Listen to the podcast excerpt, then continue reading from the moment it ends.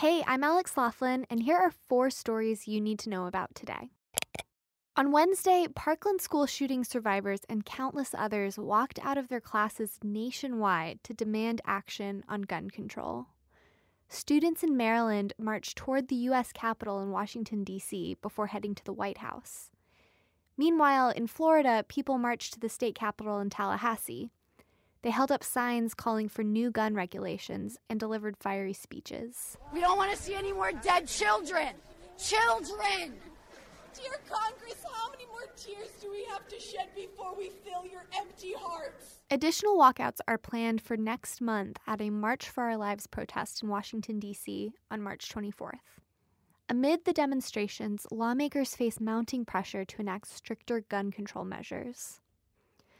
On Tuesday, Florida's House of Representatives voted not to consider a gun bill that would have banned the sale or possession of automatic weapons and high capacity magazines like the AR 15. Florida's House Democrats asked that the bill be brought to the floor for debate and consideration, but Republicans voted the motion down.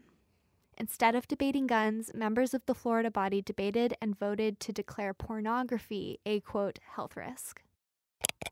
And news surrounding the Parkland shooting victims continued to be one of the main things people talked about online. So, you remember David Hogg, right? He's the 17 year old shooting survivor who's been giving tons of interviews on TV. Don't stop fighting because children will continue to die if we don't take a stand now. Yesterday, a video calling Hogg an actor was the top trending video on YouTube, which prompted a massive backlash against the company. All week, right wing conspiracy theorists have been trying to prove that the outspoken students from Marjory Stoneman Douglas High School are so called crisis actors. But now people are especially outraged that YouTube seems to have encouraged these trolls. The video was number one on trending for nearly three hours until YouTube removed it. And videos in trending are much more likely to be seen. In a statement to BuzzFeed News, YouTube said that their system, quote, misclassified the video and that it should never have appeared in trending. This is just the latest issue YouTube has had with moderating problematic content on its platform.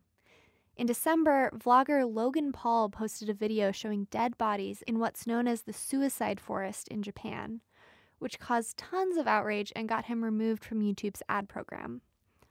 After that, YouTube promised it would increase the number of moderators on the platform. One rugby player is trying to make the playing field a more equal place. Jean Kim is a senior business administration major at Fordham University. She's also trans. She said that her school's rugby team was a way for her to find community and support during her transition. But she can't compete at tournaments because of a world rugby policy that bans trans people. I've been combating this issue because despite being on hormones for two years, I've never been able to officially play a game. Jean is only allowed to play with other Fordham students during practice and alumni games. World Rugby is the group that's responsible for determining whether or not Jean can play. They follow the guidelines set by the International Olympic Committee, or IOC. So in November, she published an open letter calling for trans inclusive policies at World Rugby. BuzzFeed News asked World Rugby whether they would update their policies, and they said, quote, We are awaiting the updated IOC guidelines on this important area and will align with them. You will note that this process has been ongoing, unquote. Despite their response, Jean told BuzzFeed News that she will continue to fight for trans athletes. Celebrity gossip queen and talk show host Wendy Williams will take a break from spilling the tea. Williams announced on her show that she's been diagnosed with Graves' disease, and as a result, she's been ordered by her doctor to take a three week break from her show. Graves' disease is an autoimmune disorder that causes overstimulation of the thyroid. Williams said that she was aware she had thyroid issues, but that she didn't know she was suffering from hormone imbalances caused by the disease. Fans have taken to social media to express their support for Williams. Despite the doctor's order for a three week break, Williams has promised that she'll try to be back in two. For more on the latest stories, download the BuzzFeed News app. And you can listen to this briefing reporting to you as a podcast or on your smart speaker. Just look for BuzzFeed News.